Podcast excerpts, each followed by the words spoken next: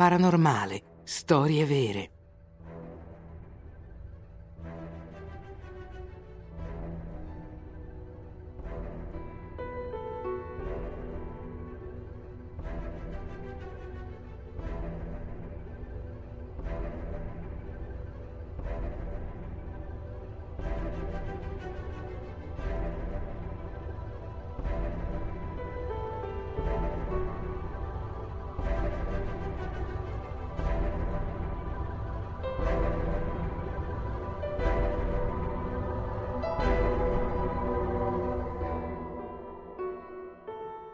L'epidemia del ballo a Strasburgo. Questa volta non ci sono fantasmi, lupi mannari o altre bambole malvagie all'orizzonte, ma non lasciatevi scoraggiare. La peste che sta per colpire Strasburgo all'inizio del XVI secolo non è meno terrificante. L'impero bizantino era caduto, la pace sulle sue ceneri, Cristoforo Colombo aveva scoperto il nuovo mondo e Francesco I aveva liberato la Francia da una guerra centenaria e l'aveva lanciata nel Rinascimento. Era una nuova era, l'uomo era alla ricerca della conoscenza e faceva domande su tutto. Le spedizioni che attraversavano gli oceani, l'invenzione della stampa. Ogni fatto importante tendeva a far luce sulle zone grigie e capire ciò che ci circondava. Si arriva a temere che non ci sia più spazio per l'inespiegabile, l'irrazionale e il male invisibile.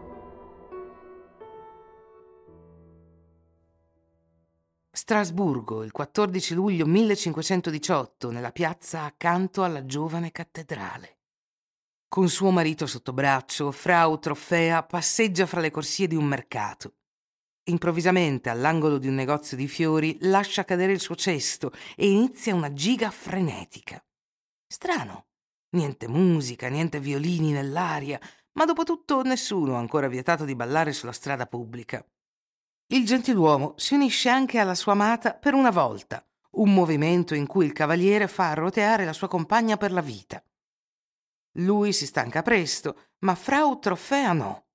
Lei continuò a ballare tutto il pomeriggio, tanto che la sera, quando il mercato era ormai chiuso da tempo, il marito esausto andò a letto senza la sua amata, stanco di averla pregata per ore di tornare a casa. A letto il marito aspetta la sua compagna per la maggior parte della notte. Finalmente si addormenta e, vedendo nelle prime ore del mattino che lei non è ancora tornata, si avvia brontolando verso la cattedrale. I suoi dubbi sono confermati. Frau Trofea sta ancora ballando in piazza, grondando di sudore, con i capelli in disordine, i sandali consumati e i piedi sanguinanti. Peggio ancora, non è più sola. Anche una dozzina di persone ballano accanto a lei. Il marito si pizzica il braccio, convinto di stare ancora sognando, ma no. Il suo incubo da sveglio continua tutto il giorno, poi il giorno dopo, poi il resto della settimana. Sébastien Brun, impiegato comunale e testimone del fenomeno, scrive nei suoi annali Quest'anno, intorno alla festa di Santa Margherita, si è diffusa una malattia spaventosa. Una cinquantina di persone ballavano giorno e notte, il che era uno spettacolo da vedere.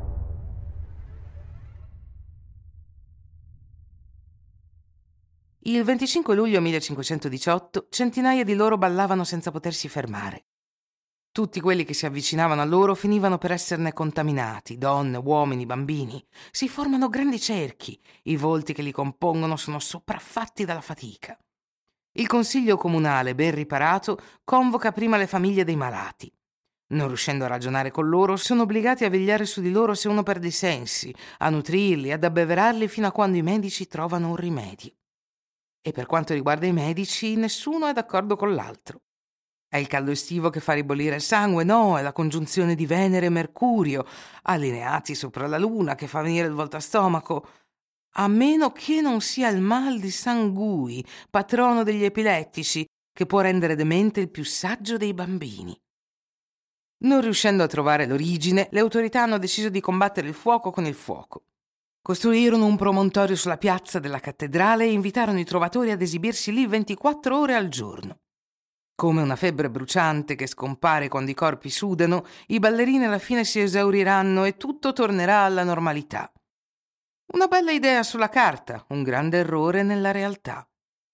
La musica incessante ammaglia gli abitanti di Strasburgo anche nelle loro case. Come soggiogati dal canto di una sirena, si uniscono alle file della troupe, che ora conta 400 sfortunati. Cambio di programma, vengono messi in quarantena. Gruppi di persone furono rinchiuse in cantine o capannoni e il Consiglio proibì qualsiasi pratica musicale a Strasburgo. All'inizio di agosto, la prima persona vista ballare per le strade sarebbe finita alla fine di una corda.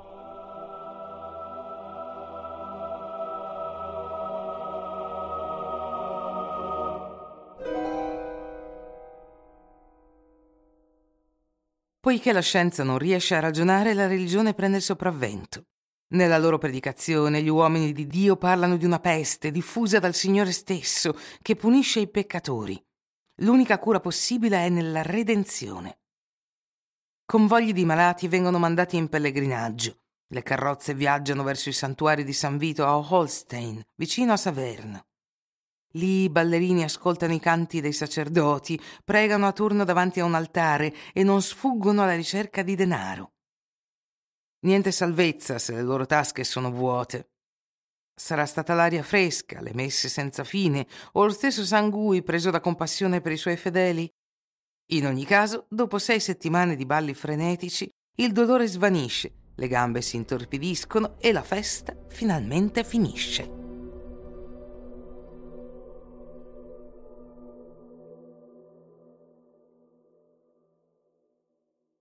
Dai contemporanei della vicenda ai ricercatori di oggi sono innumerevoli le persone che hanno cercato di svelare il mistero.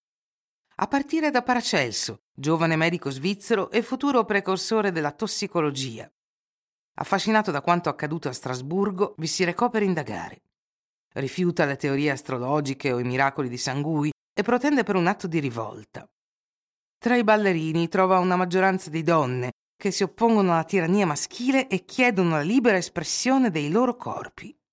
Questa visione romantica fu contraddetta un secolo dopo dalla scoperta dell'ergotismo o malattia dell'ardore, un fungo parassita della segale che avvelena il pane. Quelli che lo mangiavano si contorcevano dal dolore, assaliti da ustioni e convulsioni. Col tempo, tuttavia, gli storici hanno distinto questa malattia dai sintomi singolari dell'epidemia di Strasburgo. Le vittime della segole cornuta erano certamente convulse, ma non al punto da ballare la bourrée per un mese e mezzo. L'ipotesi più seria difende l'isteria collettiva. I poveri della città soffrono di una miseria tenace, passano da un periodo di carestia all'altro e mangiano tutto. Disperati, mezzi pazzi, avrebbero cominciato a danzare e a dare loro corpi come offerte per placare l'ira divina.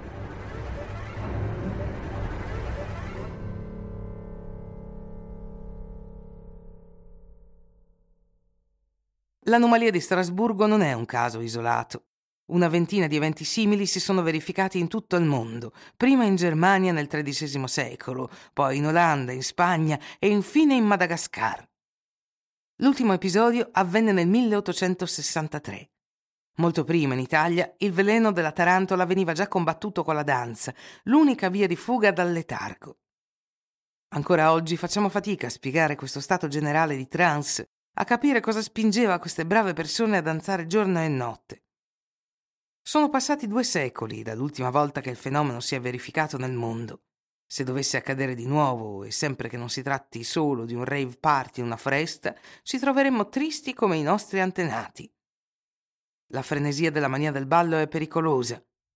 Attenzione se cerchi di fermarla. Senza nemmeno accorgertene incendierai la pista da ballo e ti unirai alla folla.